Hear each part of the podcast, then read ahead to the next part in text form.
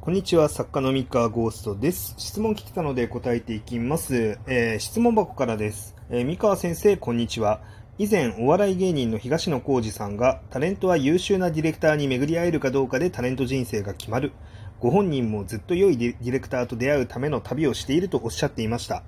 これはラノベ作家にも当てはまるのではと思いました。自分一人の力だけでなく、相性のいい優秀な編集さんに巡り合うことで大ヒット、代表作が生まれるのではないかと。三河先生はどう思われますか？ご意見お聞きしてみたいです。ということで、えー質問ありがとうございました。えっ、とですね、こちら答えていこうと思います。えー結論、えーそうとも言えるし、そうとも言えないという結論になります。つまんなくて申し訳ないですが。えっ、とですね、まず、テレビ、えっ、とね、お笑い芸人というか、そのタレントさんと、えディレクター、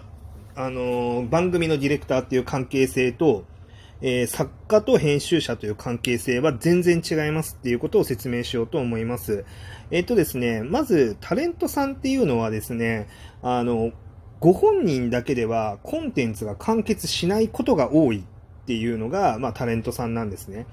で、まあ、お笑い芸人であれば、そのコントっていうのを、まあ、自分自身で作ることができて、まあ、それを、例えば吉本の芸人さんだったら、まあ、吉本の劇団、劇場みたいなところで発表したりとか、あとは自分でイベントを開催して発表したりっていうことはできるんですけれども、あの、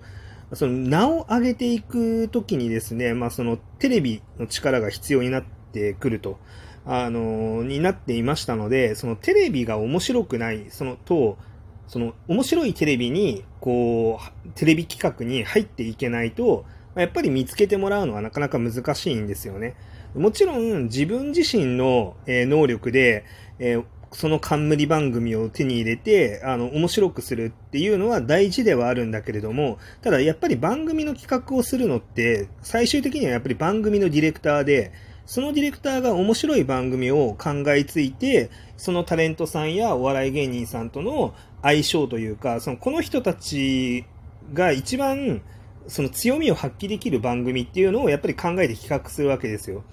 あの、で、なので、その、ディレクターの力がかなり大事、その番組のディレクターの力が大事だというふうになってますと。で、まあもちろんね、その今タレントさんが個人で名を上げる方法が、あの、それ以外にないっていう話をちょっとしたんですけど、あの、なかったっていうのが実際のところで、今はご本人に能力があって、ご本人が面白いコンテンツを自分で企画して発信していける人は YouTube でどうにかなります。はい。YouTube でどうにかなるので、あの別に必ずしもテレビの、えディレクターさん、優秀なディレクターと、こう、合わないと無理っていうわけではなくなってるとは思います。はい。で、ただですね、あの、じゃあこれが、まあ、テレビのタレントとディレクターの関係性なんですけれども、あの、作家と編集では根本的に違うっていうのはお分かりいただけるかなと思うんですね。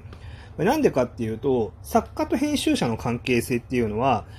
面白い企画を考えて作るのは作家本人なんですね。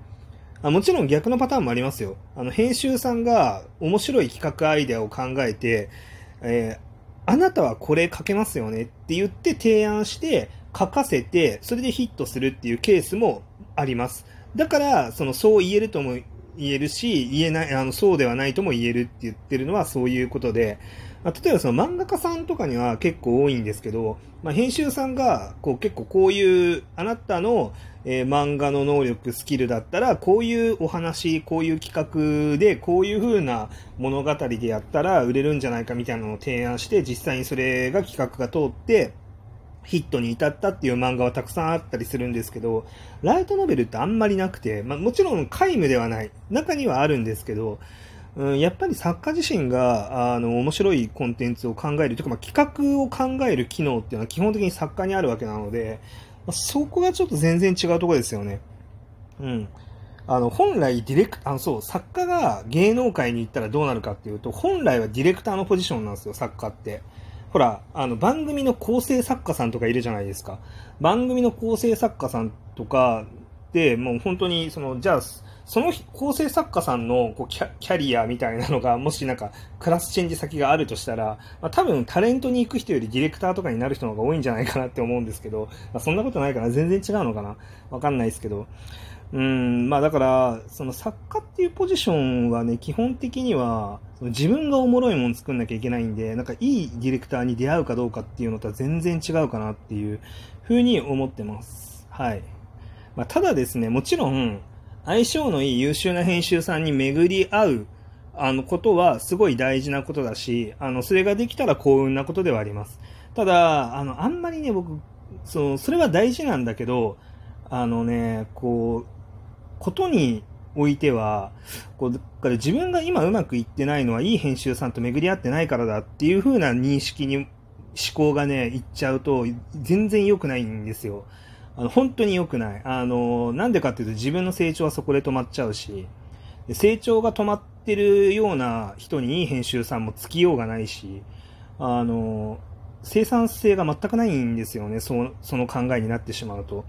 なので、まあ、相性のいい優秀な編集さんに巡り合うことももちろん大事なんだけど、まあ、やっぱり何よりも自分をまずは磨きましょうねという話かなと思います。でね、あの、タレントさんとディレクターさんの話でも同じなんですけれども、あの、ディレクターさんもね、ただね、ただ巡り合ったら、あの、うまくやれるかって言ったらそんなことはなくて、やっぱり、そのディレクターさんがそのタレントに惚れ込むからいいアイデアが浮かぶんですよね。例えばその劇場とかでなんかおもろいコントやったりとか、まあ普通に日常会話の中でおもろいキャラっていうのを見せていくことによって、あれ？このタレントさんおもろいなと。この人で冠番組やって、こういう企画やらせたら、みんな絶対笑うだろうな、みたいな。まあそういうことを考えて番組を企画するわけじゃないですか、ディレクターさん。結局、その、なんかディレクターさんが誰かで構わず、あの、なんか、あ、君と飲んでると楽しいっていう理由だけで、なんか、こう、あ出会えてよかった、出会えたから君をこう、なんか主役にした番組作るよみたいな、そんな世界ではないはずなんで、あの、結局はやっぱ自分なんですよね、タレントさんも。タレントさんも、結局その優秀なディレクターに惚れられる能力を持っていないと、まあそんな縁は訪れないわけなんですよ。まあ、なので、あの、まあもちろんね、優秀な編集者、優秀なディレクターに出会うっていうのは、まあ、大事なことではあるけど、まあ本質はそこじゃないよねっていう。うん。まずは何よりも自分の能力を高めて、自分が魅力的なあのクリエイターになる。魅力的な作家になる。うん、そこが一番かなと思います。で、今幸いにも、その出版社で本を出す以外の方法でもですね、あのウェブ小説を書くだったりとか、いろんな方法を持って自分の作品を発表することができるわけで、要は自分の実力っていうのをアピールする機会っていうのはものすごく多いんですね、今。なので、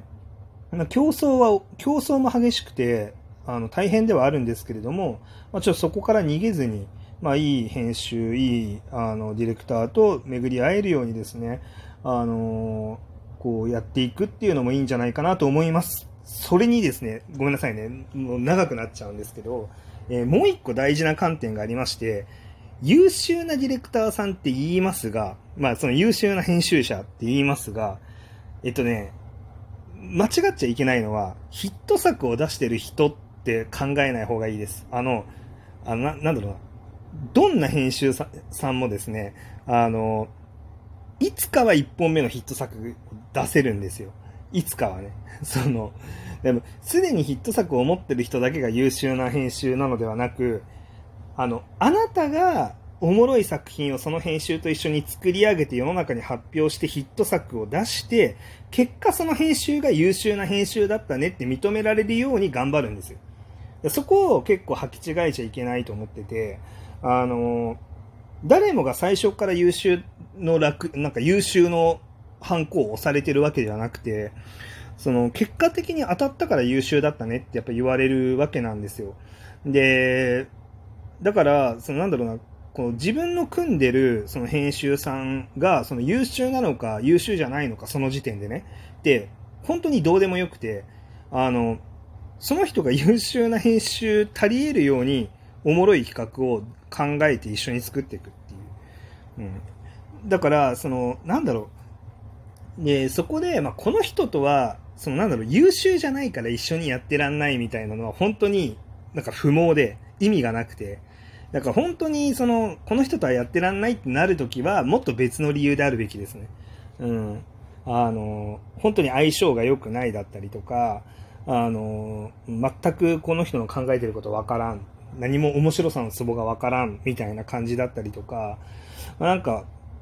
あとはその、まあ、自分がその信じられなくなっちゃったりとかね。まあ、そういう時は、あの、ちょっと、まあ、大人同士なんで、まあ、ちょっと冷静にごめんなさいっていう感じで、ちょお互い、あの、別の道を進みましょうっていう音楽性の違いってやつですよね。で、別れるみたいなのも全然ありだと思うんですけど、なんか、まあ、優秀な編集さんに当たったらヒット作出せるからって言って、なんかこう、